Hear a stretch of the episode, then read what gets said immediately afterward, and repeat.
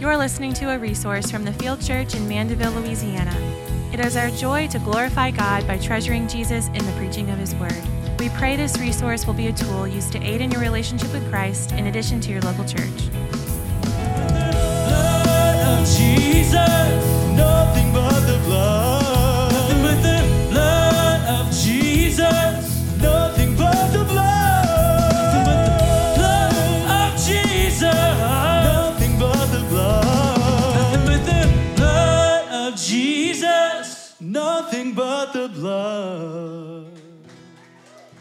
Amen. Good morning, everybody.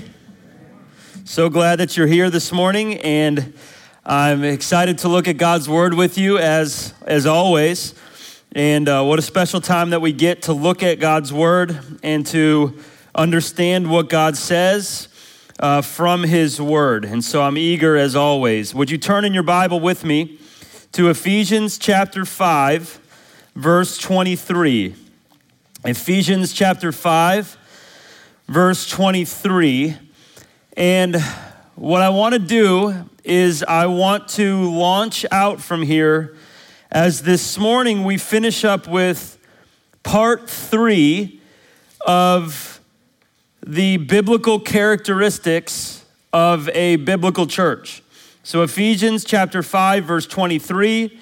And I want to launch out from here again as we finish up with part three of this, um, of this time where we've pressed pause in Luke to focus on the biblical characteristics of a biblical church. And this is so important for you to know these truths. It's so important for you to know what are the biblical characteristics of a biblical church and what are not those characteristics. Um, so, if you haven't been with us in part one and two, I highly encourage you to go back and listen. And uh, again, next week we're going to pick back up with and continue making our way through the book of Luke. And uh, as we'll also add back our monthly memory verse. Okay, I know that each month uh, you know that we cover really in the beginning of each sermon, but also just throughout the week, each of our uh, members of our church, we're, we're memorizing a, a passage of scripture together, and I'll usually take the time before the, the sermon um, to either touch on it or recite it or maybe even teach through it. So we'll, we'll pick back up with that as well next time. Um, but but we're going to be finishing here these biblical characteristics. And again, this is so important for you to identify these characteristics, for you to know them, for you to be able to teach others, um, advise others, talk about these characteristics with others.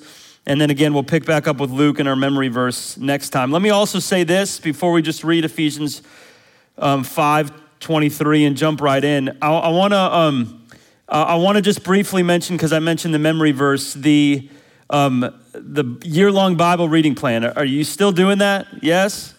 Yes, a lot of hands going up. Okay, so listen, I want to encourage you to finish that out because I don't know if you know this, but the new year is approaching. So it's been a year since, almost a year since we've started that, and so many people have. Uh, have told me about where they're at in that journey, and actually, uh, people come up to me and show me that they've finished already. So they're ahead of schedule, right? They're the, the more godly ones in this church. They get special privileges. Um, just kidding. But, but there's also some that are behind, and that's okay. But what I want to encourage you with is to finish that up by the end of January. We're going to give one month uh, a kind of gap, leeway gap, and then I'm going to start something new in the beginning of February for our church. And it's going to be a two and a half year plan and it's going to allow you to know the New Testament really, really, really well. So instead of reading a lot and getting through the whole Bible, it's going to be um, it's going to be kind of on the opposite side of the spectrum. Um, you still read a good portion, but um, it's going to allow you to have so much familiarity with the Bible so that you don't read it and you're like, I know I read that, but I, for, I forgot. You're gonna, I want you to know the New Testament like the back of your hand. And so we're gonna start that, that in, in February. So I just wanna encourage you with the Bible reading plan.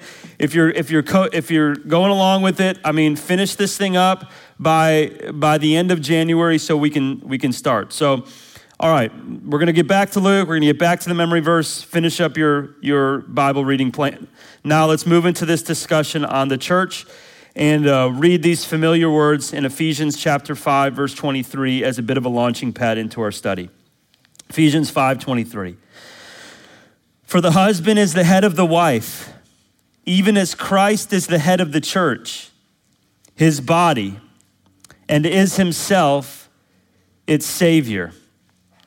As we launch into the last three characteristics of a biblical church, I want to first start with this perspective as we've been launching out and kind of sobering up our minds and recalibrating ourselves on the importance of the church before we even get into the characteristics.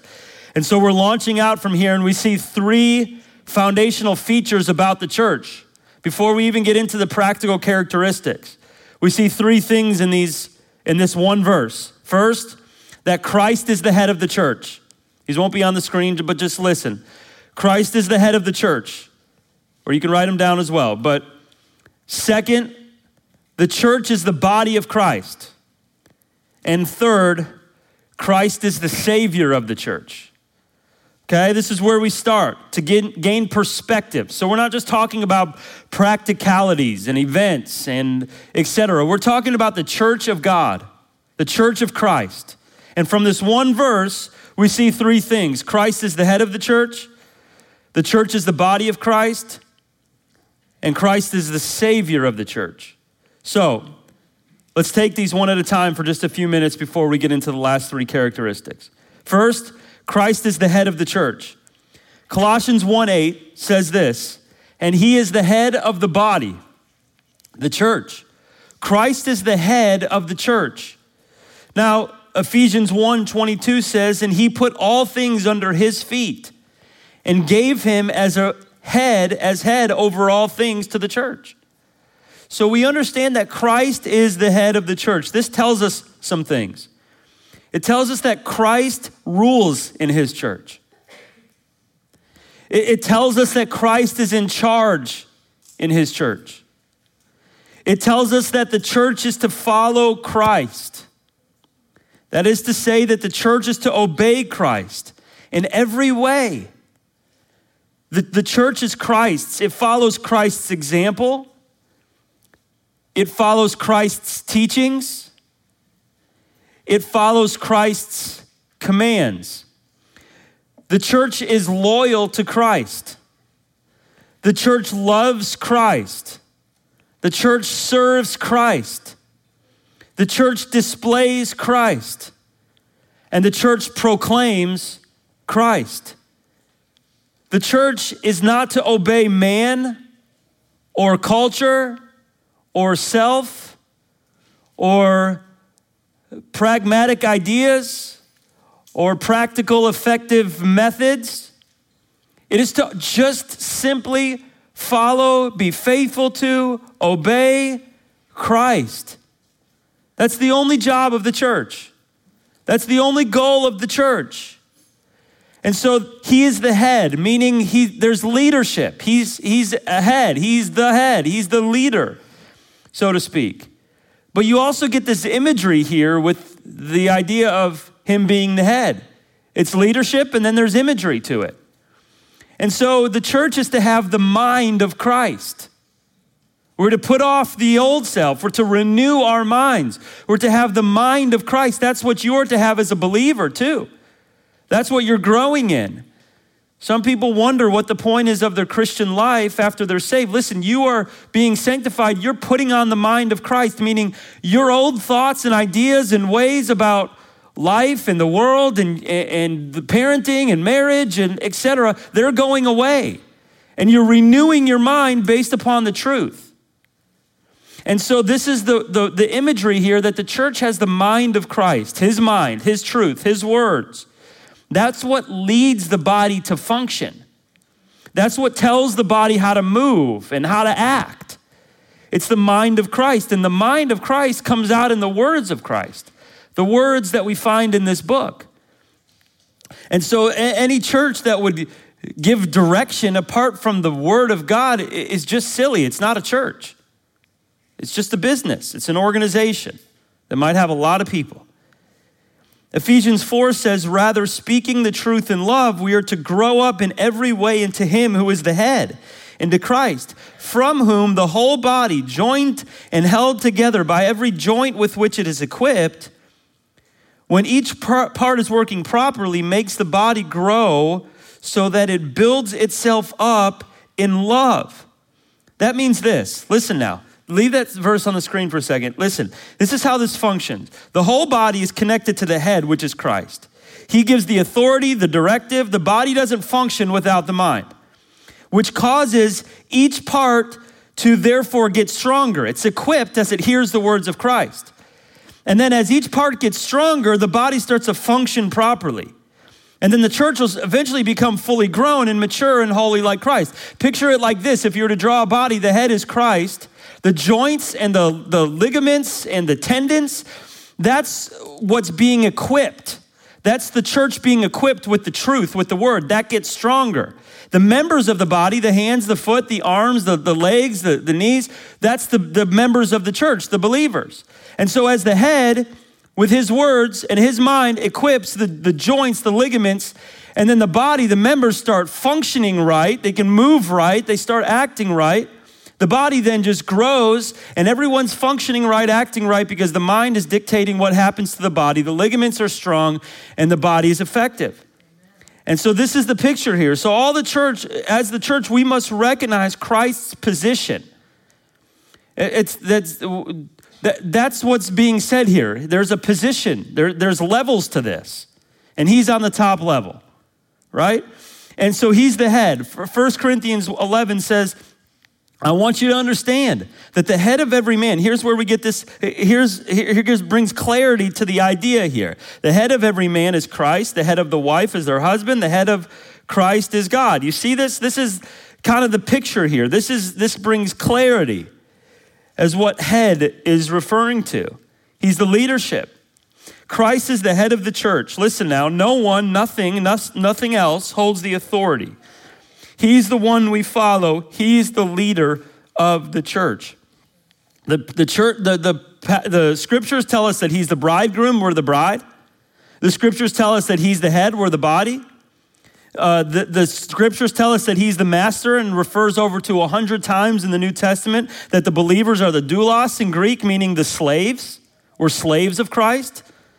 So he's the bridegroom, we're the bride. He's the head, we're, we're, we're the body. He's the, the, the master, we're the slaves.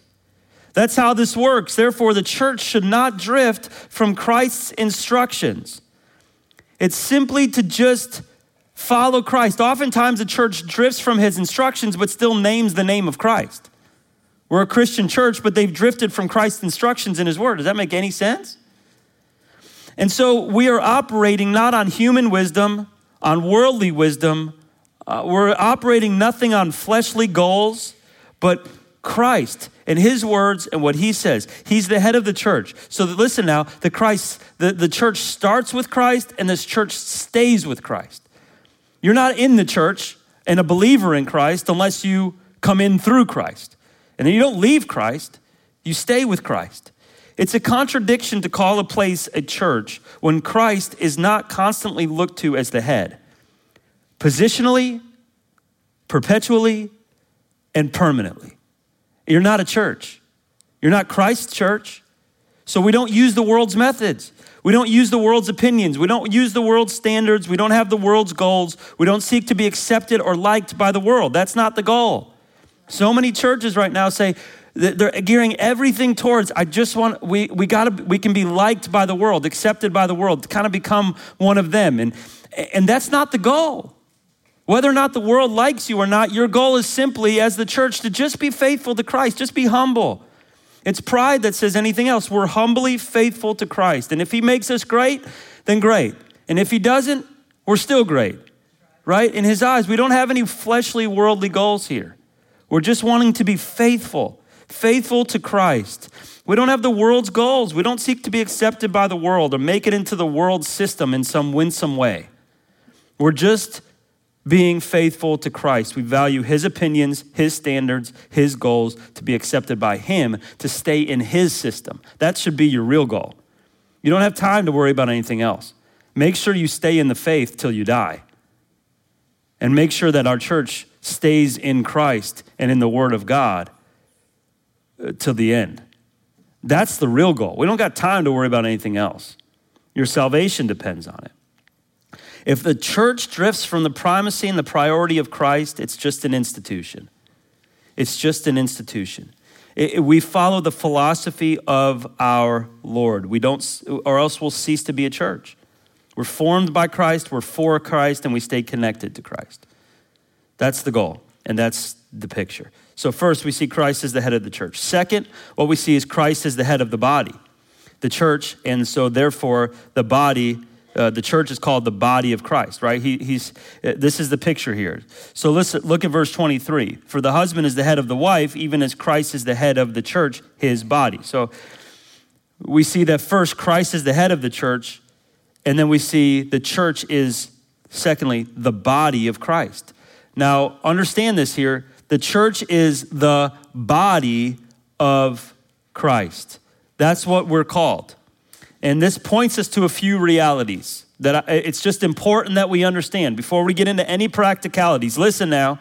The body of Christ is, is the, the, the, the term for the church.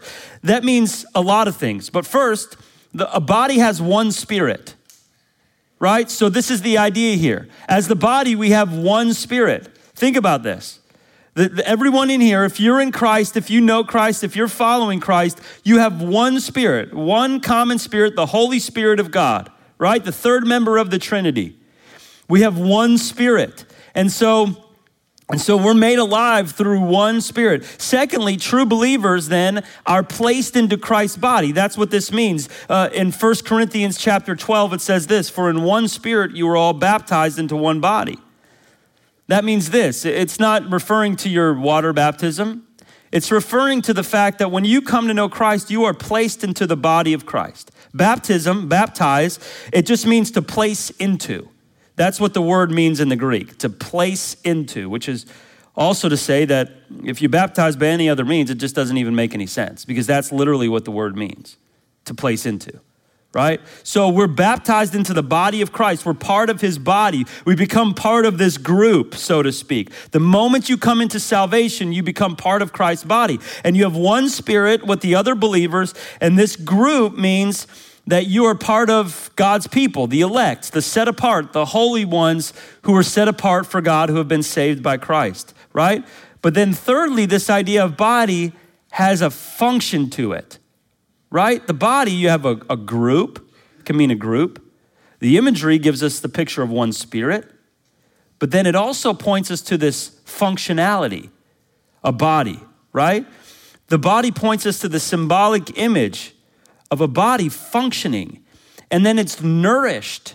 It receives nutrients, and it receives nutrients from Christ. Colossians 2 says this that some, it- it's, spe- it's speaking in context of some who were not doing this, holding fast to the head. Who's that? Who's that? Christ. From whom the whole body, nourished and knit together through its joints and ligaments, grows with the growth that is from God. So the body grows. John 15 says this listen now, remember, you, guys all know this probably very well. The vine uh, needs to stay, uh, the branches need to stay connected to the what? To the vine. Apart from that, you can't do anything. So this body has one spirit, right? It's, it's, it's one body, uh, it's, it's a group, and it's connected to the head, which is Christ. Apart from him, we can't do anything. So listen now. There's organizations that call themselves churches. You can meet, you can add to your numbers, you can do things, you can raise enough money, you can stay busy with activities. But listen now the body disconnected from the head is dead. It's dead. If the word is not the, the, the, the, the, the, main focus in every meeting, in every discussion, in every groups, in every everything, then the body's just dead. It's not, a, it's not connected to Christ. It's not a church. And so, again, finally, we got to understand here that there's this functionality. I, I want to stay on this for just one more minute. The body image that we're talking about, body image, no pun intended here, but the image here the members of the body, right? You got hands, feet, eyes. You got this group. You got one spirit. It's being nourished, it's functioning. Here's how it happens. Listen, listen now. It's equipped by the word, and then it functions to serve the rest of the body. And it accomplishes this for the head. It's fueled by the Spirit, it's equipped by the Word, and then it performs acts of service together. So this is not hard to figure out, right? It, it, it's, it's, uh, we're doing things together to serve one another, right? And, and let me tell you, it's not hard to figure out what you should do. The picture is here in the whole New Testament that the, the teachers, the pastors, they show, just show up, teach, and, and shepherd throughout the week. And the only reason that the body's actually functioning as a unit, as a family, is because it's just, it's just taking initiative to serve one another. Uh, or else the body doesn't even function. So the members are being equipped and they're serving one another. And it's functioning together to build each other up. That's the picture here. You don't need a gift test to figure out what to do. Gift tests are not even biblical, by the way. You just serve each other. Figure out what you're good at.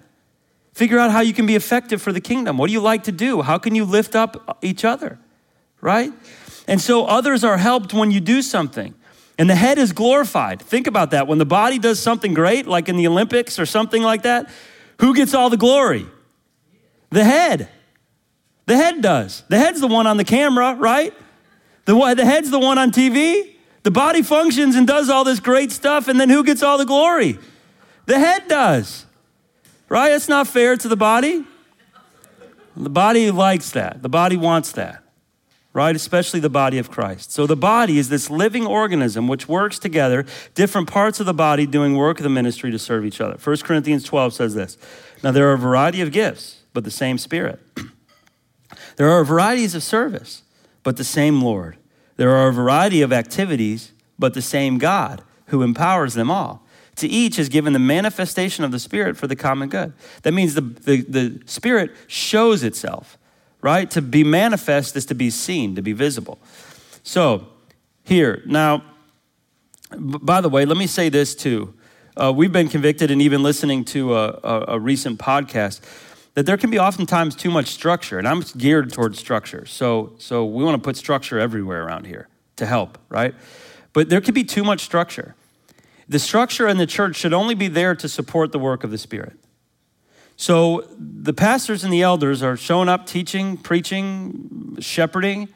The body only functions because the members are serving one another and figuring out how to get the word out and how to uh, to work together, to live together by the Spirit moving in each believer's life. And the structure then just comes in to support uh, that. It's only necessary in what supports the continued service of, of the church to each other. You're just helping each other. It's these people living together, serving one another, helping one another, functioning and saying, hey, we, we want to do this. Hey, we want to do that. Hey, we need this. Hey, we can help each other in that way. It's just the Spirit's just working in the believers as they serve one another, and then they're being taught and shepherded by the, the elders. And, uh, and that's just the way it goes. And the structure should just support it. It should be a lot more organic than, than often we see, and, and probably than even we see here.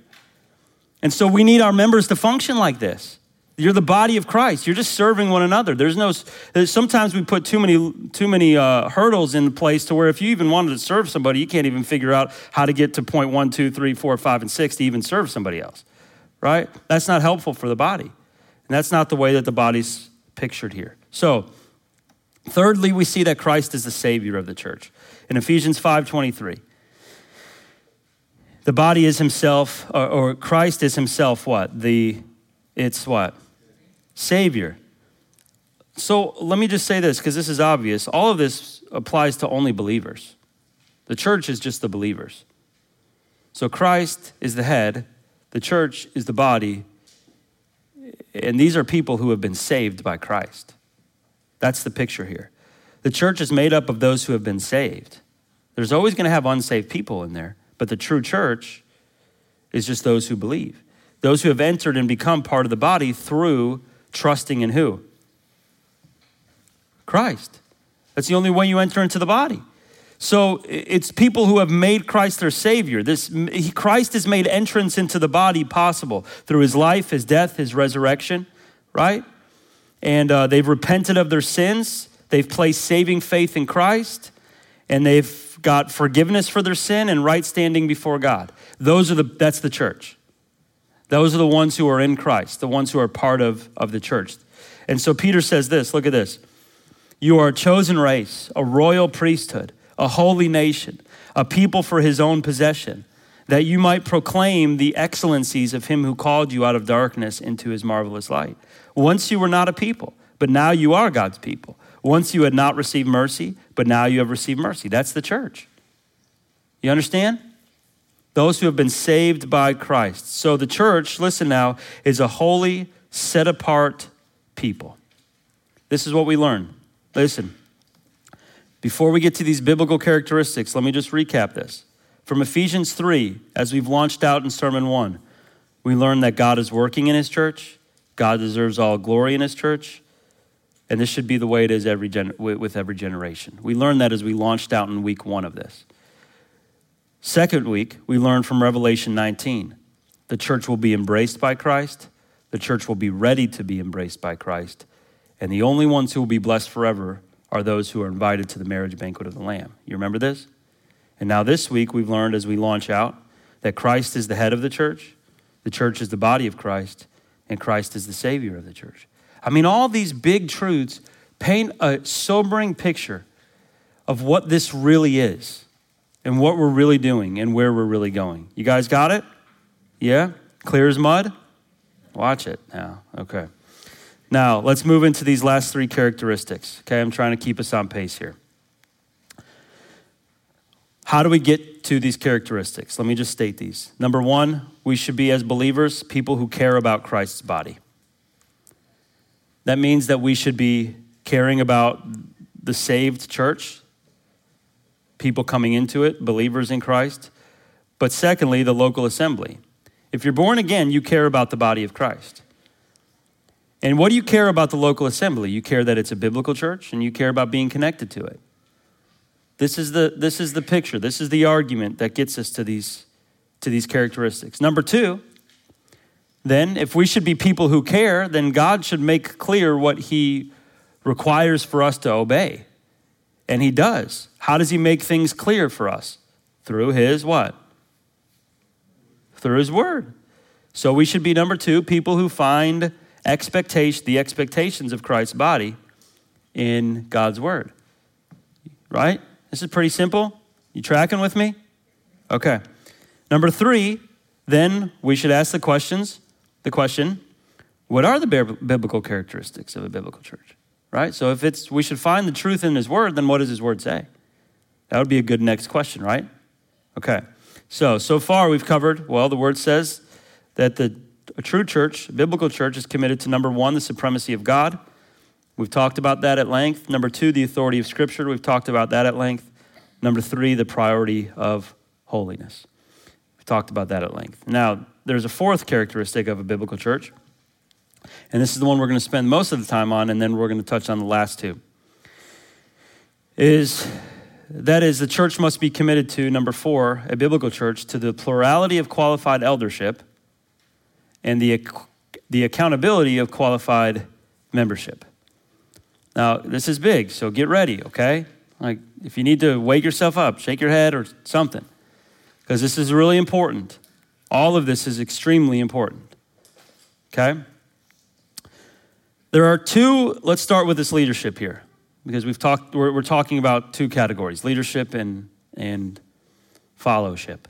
That's not a word, but you're not even, you, you there? Here we go. Ready? You guys laugh at that. Okay, that's a joke. There are two biblical offices, right? First, which the church must have. The first is elders, and the second is deacons. So a church should have elders and deacons, and they should be called elders and deacons because that's what the Bible calls them. Okay? So these two offices then have qualifications. The elders are to be primarily a plurality, meaning that they're equal in authority, differing in roles. There's not to be a single elder or a lead elder with all the decision making power. That's dangerous. You don't want to go in a place like that. Elder qualifications are pretty simple. They're found in 1 Timothy and Titus. And then we also have supplemental principles of what an elder must be and do, and we see that in the other epistles. So, this just to say that not everyone who calls himself a pastor is a pastor, right? Um, you just you got to be qualified by the scriptures, not by just wanting to have that position, or even if there's a group of people who who say you have that position. The scriptures qualify. So, what do they say? Just because I want you to walk away from the series, I want this three part series to be a, a package that you can just come back to. You can take those three messages and send them to your friends or your family members or come back to them and listen. We're going to just, I want to try to understand everything, which is why I'm moving fast here because we got a lot to, to, to get through. Here's the qualifications if you ever wondered where they were 1 Timothy chapter 3, verses 1 through 7. The saying is trustworthy. If anyone aspires to the office of overseer, he desires a noble task. So there's an aspiration for it. You aspire to be in this position. Therefore, an overseer must be, look at this, you ready? Above reproach, the husband of one wife, sober minded, self controlled, respectable, hospitable, able to teach. And able to teach there is not just like they can get up and command an audience. They have the right meaning of the scriptures when they teach the scriptures, right? Not a drunkard, not violent, but gentle, not quarrelsome, not a lover of money. Now, if you were to study these, these terms in the Greek, you would see how much they really come alive. He must manage his own household well, with all dignity, keeping his children submissive.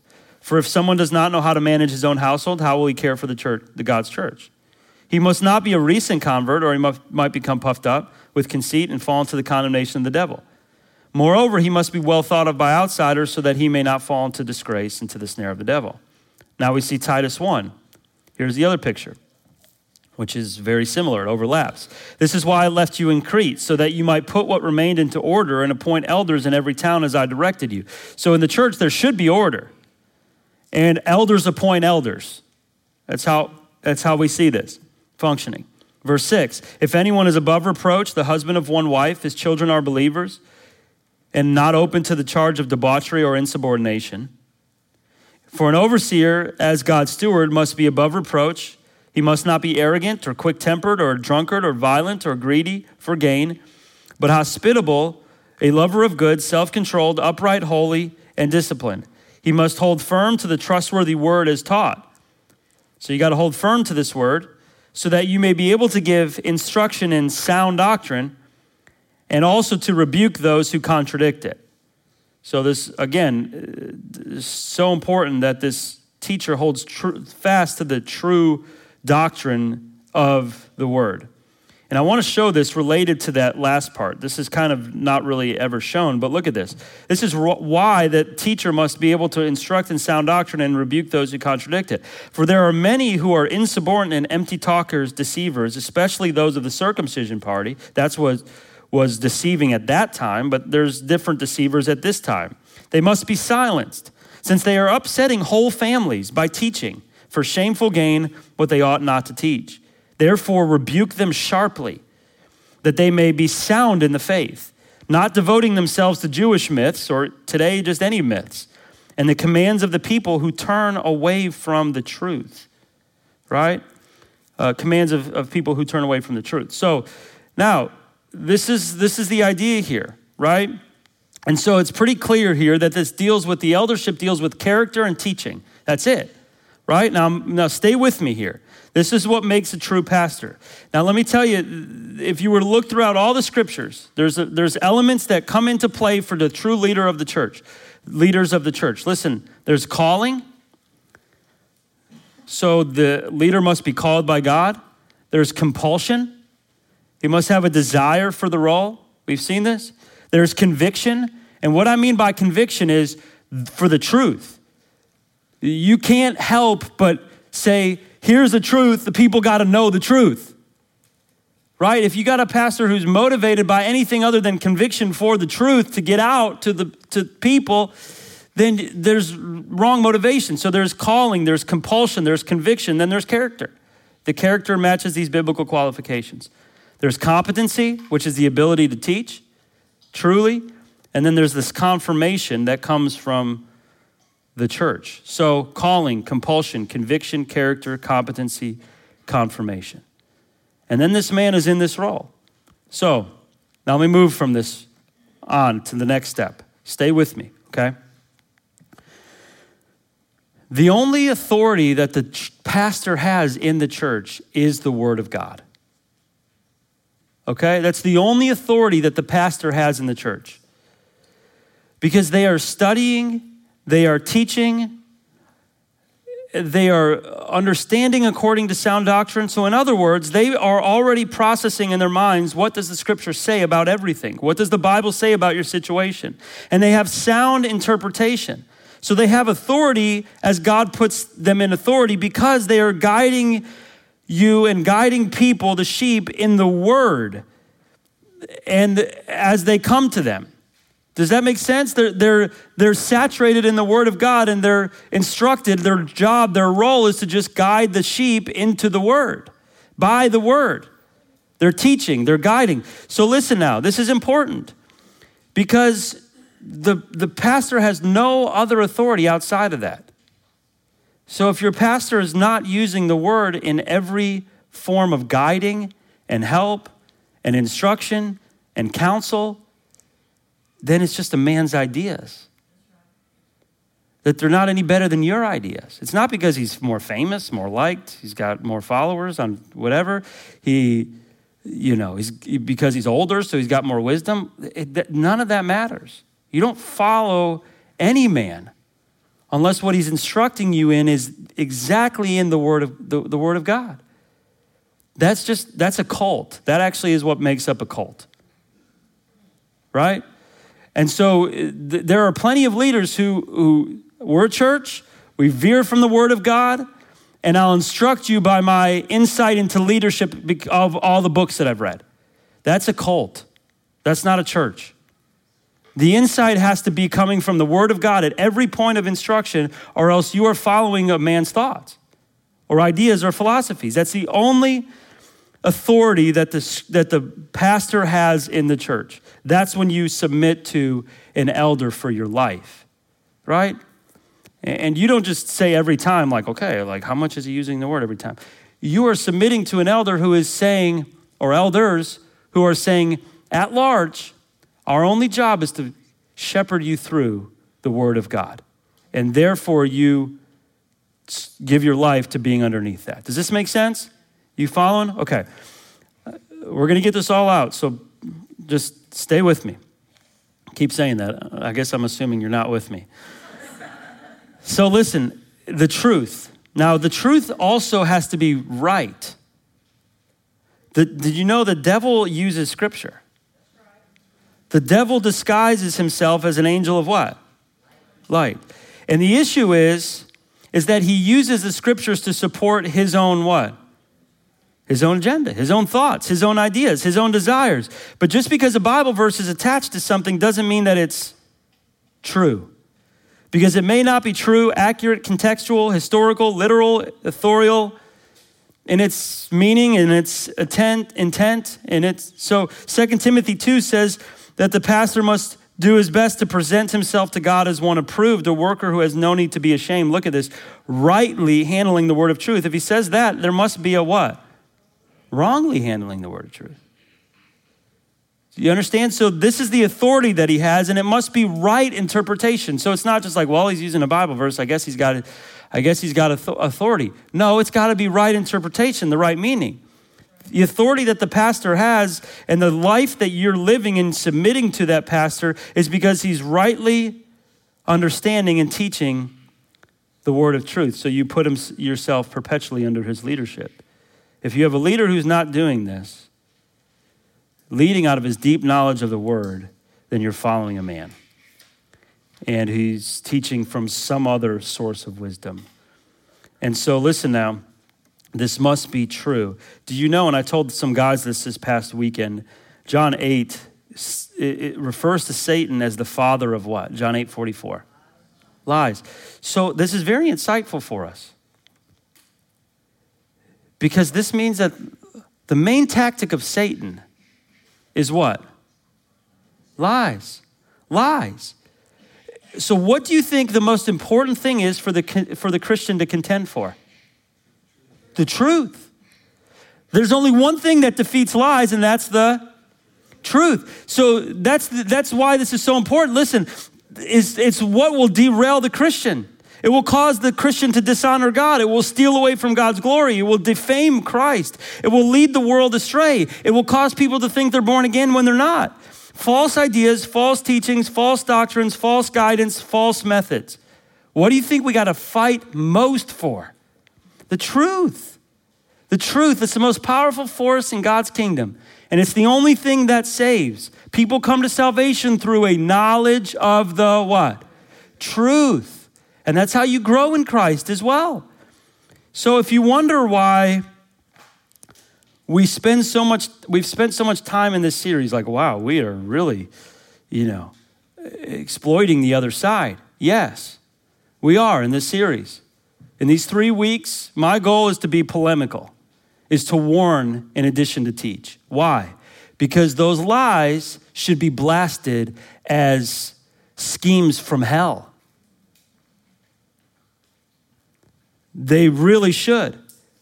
And this is what is so important. And some people say, listen now, we're about pointing out what's right, not about what's pointing out pointing out what's wrong. That's there's whole philosophies in that. Let me just tell you. That doesn't make any sense. You do that in your parenting? Right? No. And can I also tell you, I, will just, I was just studying it this morning as I was in my office, and I was like, you know what? I don't know. I, I saw a plaque on my wall that points to, I probably don't have time for this, but I'm going to show you anyway. I was studying in my office, and um, this morning I was just praying, and I was looking at this plaque that, uh, you know, it says, it's 2 Timothy 4 1, 1 through 2. I charge you in the presence of God and of Christ Jesus, who is the judge of living and the dead, preach the word, right? And, and then it says, it describes in almost the next sentence what preaching is. And it says this, so I'll just read it to you. I charge you in the presence of God and of Christ Jesus, who is to judge the living and the dead, and by his appearing in his kingdom, preach the word. Now, it's, it's, there's a semicolon there. So this is almost what, this is what, uh, in a sense, what preaching is in a minute. Be ready in season, out of season. Hold on, sorry, it's right, right after that. Now, here's what they're to do, which is equivalent to preaching. Look at this. Ready? Reprove, rebuke, and what? Exhort. And then there's complete patience and teaching. So I started looking up just a few minutes before the service what the Greek words meant in all of these, in, a, in this paragraph, in this sentence. I don't know why, just inquisitive. Maybe just direction of the Lord. Reprove. Put that word together. Re what? Prove. You are reproving is not helping someone along or correcting them. That comes later. Reproving is you're proving that someone is what? Wrong. It's the proof, it's the proof of finding fault, right? And then rebuke is to say that is not to be tolerated. And then exhort is to plead to go the other way right? And so that's what preaching is it's a reproving, it's a rebuking, and it's an exhorting. And then there's this complete patience, which means to be long tempered, meaning to let people over the years, they're not getting it, they're not getting it, they're not getting it, they're not getting it, they're not getting it, right? Keep letting them come along. And then there's teaching. And so to say the idea, I bring that all up to say the idea that we're about showing what's right and not what's wrong. Again, you don't do that in your parenting. And that's not even what preaching is or what it means to, to be faithful to the word. We have to, we're looking at what's wrong. And so this is really important for you to understand that all of these things should be blasted because they're not right, they're wrong. And the truth is what damns people to hell. You understand? You with me? I guess I'm assuming you're not with me again. So, what the most dangerous thing are for the church is lies and not even lies outside the church, those are easy to refute, but lies also inside the church. So listen now. The elder who leads anything with anything less than the truth has no authority. You got to lead by the word of God. He oversees the flock, he oversees with biblical authority. He's been gifted to the church. His job then is to teach the saints to become holy, to grow in the knowledge, to shepherd, right? 1 Peter 5 says this So I exhort the elders among you as a fellow elder and the witness of the sufferings of Christ, as well as a partaker in the glory that is to be revealed. Shepherd the flock of God that is among you, exercising oversight, not under compulsion, but willingly, as God would have you, not for shameful gain, but eagerly, not domineering over those in your charge, but being examples to the flock. So listen now, the elder doesn't look past the flock, he looks to the flock, okay? Which is evidence of church membership. The goal is not to look to the visitor, the goal is to look to the members, and then the visitors will realize they're outside and their need to come in. Okay? So listen now. If this is a place that has all this in place qualified elders, teaching only the word, the flock is understanding this, then the flock is commanded to this Hebrews 13 obey their leaders and submit to them, for they're keeping watch over your souls as those who will have to give an account. Let them do this with joy, not with groaning. for that would be of ad, uh, no advantage to you, right? So listen now. The qualified elders then are to do this. Acts 20 says this Pay careful attention to yourselves and to all the flock in which the Holy Spirit has made you overseer to care for the church of God, which he obtained with his blood. And he, then the pastor doesn't just let anything fly here. He does this 1 Timothy 4. Keep a close watch on yourself. So the characters got to line up. And the what?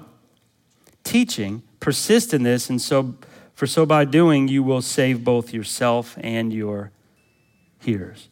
This is how this functions. Now, as we move along, and, and we're, I don't know what we're going to do, but we got to stay with this, okay? I don't know what we're going to do time wise, but we got to just stay with this. The elders aren't accountable then to all elders. I mean, the, the, to all Christians. And all Christians aren't accountable to all elders, right? So when it says obey your leaders, submit to them, you don't obey every elder. The members, uh, the elders aren't accountable for every Christian. Uh, so, so what I want to just tell you here is is membership, the, the, the words church membership, that's not what the scripture uses, but the principles are everywhere. Everywhere. And so to deny church membership is silly, right? But let's move now into the deacons, okay? This is so important. The, the elders are to care for their flock. I see sometimes like churches, you know, do various things like, I don't know, child dedication or something where all these non members get to come and be part of that. How in the world could that be possible? How the elder going to make sure that the, the, the, and shepherd that person to disciple their children long term if they're not committed to be under the elder's care long term? That doesn't make any sense. Church membership is, is clear, right? But let's move to deacons. Let me just say this so you have clarity. 1 Timothy 3, here's the qualifications. There's other places like Acts 6, like Romans 16. Here's the qualifications. 1 Timothy 3 says this Deacons likewise must be dignified, not double tongued, not addicted to much wine, not greedy for dishonest gain. They must hold the mystery of the faith with a clear conscience. Let them also be tested first, then let them serve as deacons and prove themselves blameless. Their wives likewise must be dignified, not slanderers, but sober minded, faithful in all things. Let deacons each be the husband of one wife, managing their children and their own households well. For those who serve well as deacons gain a good standing for themselves and also great confidence in the faith. Let me just say this. So there's the qualifications for deacons. Women, it says here, their wives and you wonder, well, are men, are women allowed to be deacon? That word wives in the Greek is not, this isn't uh, translated very well. The word wives there is, is, is rightly under, translated either women or wives. And since in the original Greek there's no there, right? It's just women or it's just wives, right? So this wouldn't be the deacon's wife. Uh, or this, this wouldn't be only referring to men who have wives. This is also women, where the idea is that there are deaconesses in the church. And Acts 6 shows us that as well. But here's even more proof of that. If there were to be a qualification for, an, for a deacon's wife, what do you think there would be also a qualification for? An elder's wife. And there is none. So we can get more into that if you have questions and we can talk about it. But that's how we, why we have women deacons here, where elders, uh, the, the, the role of an elder is, um, is reserved for, for male. So let's move to membership, and we're just going to finish out with this because of time, probably. And what I'll do is, um, maybe it's something I, I have an idea, which I'll tell you at the end. So let's just move, keep moving here.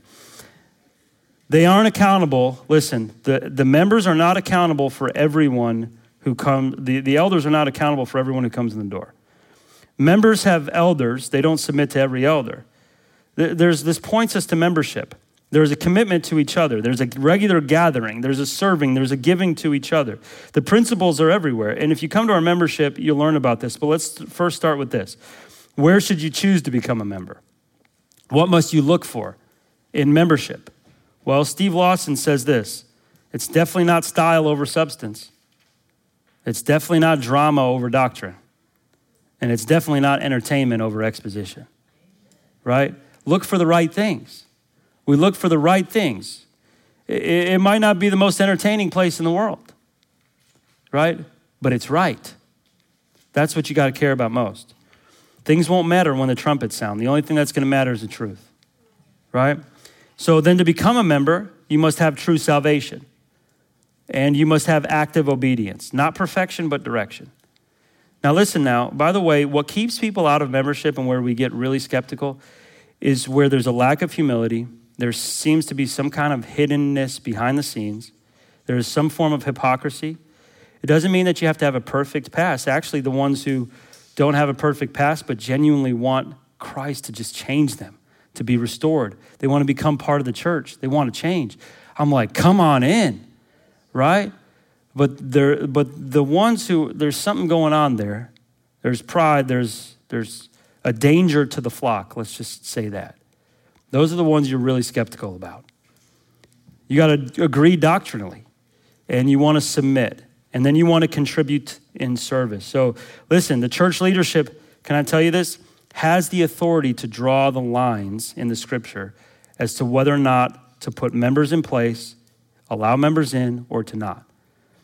And you see that in Matthew 18, Matthew 16, and John 20, right? Whatever you um, bind on earth will be bound in heaven. Whatever you lose. I mean, the church has the de- measures the things by the scripture and determines whether someone's in the faith in a lot of ways, right? They can get this wrong, they're not perfect, and whether or not someone should be in the congregation. Therefore, in some ways, it's an affirmation of someone's salvation. So when you're admitted to membership, that's a really great thing. It's not that they're the authority, right? It's Not like the Catholic Church where you have to be in the church in order to be uh, saved. But in some ways, admittance to church membership is an affirmation of salvation that should bring confidence in your life. So now listen to this. Let me say this. Uh, uh, uh, we're, we're pretty much almost done with this, with this one here. So let me tell you this church discipline then is an absolute necessity to be a biblical church. 100% necessity. Why? Because as the believers are the ones who are the actual what? Church. Church discipline ensures that believers, that the church remains a group of what? Believers. It has to be, or else this church becomes not a church. It becomes believers and non believers, which is not a church. You understand? Believe, unbelievers are always welcome here. You should, if you're if you are an unbeliever, I'm glad you're here. Keep listening to the truth because it is the truth. But listen now, church discipline is a necessity because you can't admit someone to membership, say, yes, great, follow, you're a believer, and then just like not watch their life, and then they show evidence of being a non believer, and then you just accumulate a bunch of people who are non believers in the church, and your church becomes then this mixture. And like the church has to remain the church, which is believers. So, church discipline, Matthew 18, just tells us how this is done. If your brother sins against you, go and tell him his fault between him and you uh, alone. If he listens to you, you have gained your, your brother. Perfect. That's a sign of a believer. When you rebuke them because of their sin, they say this they say, Wow, that's what the word says. I got to repent.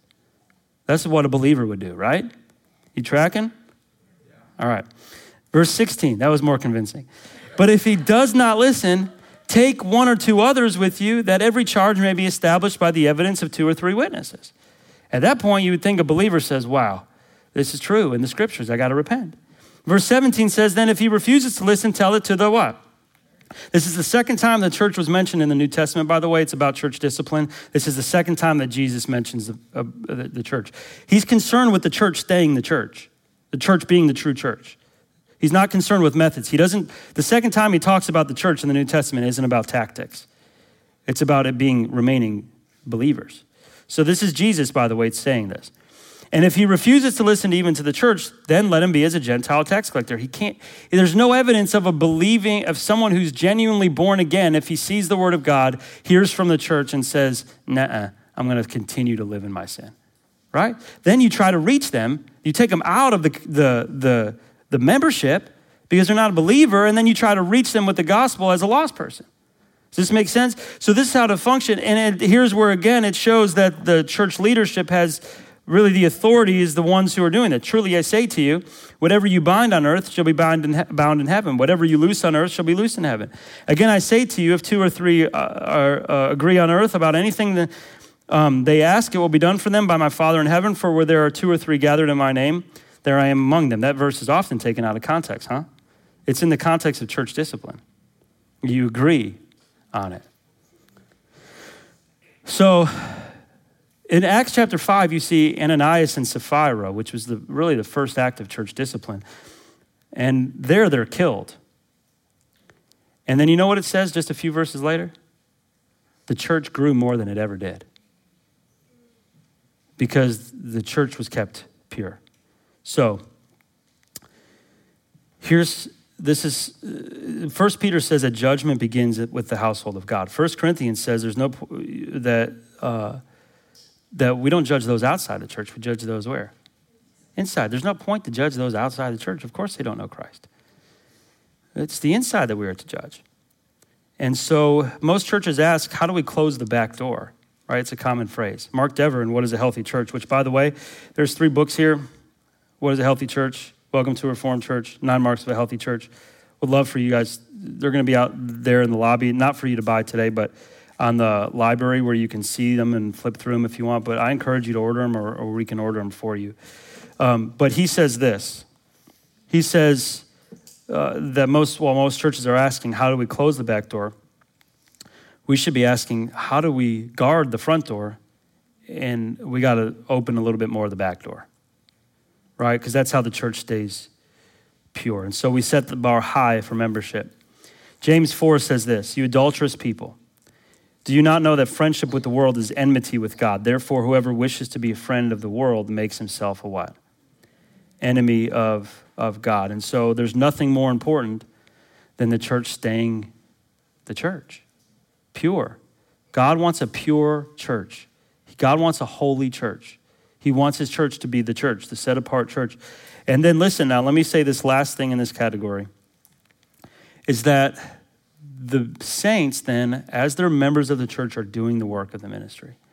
There was an article that was put out by Grace about Grace Community Church in 1972 that called it the church with 900 ministers.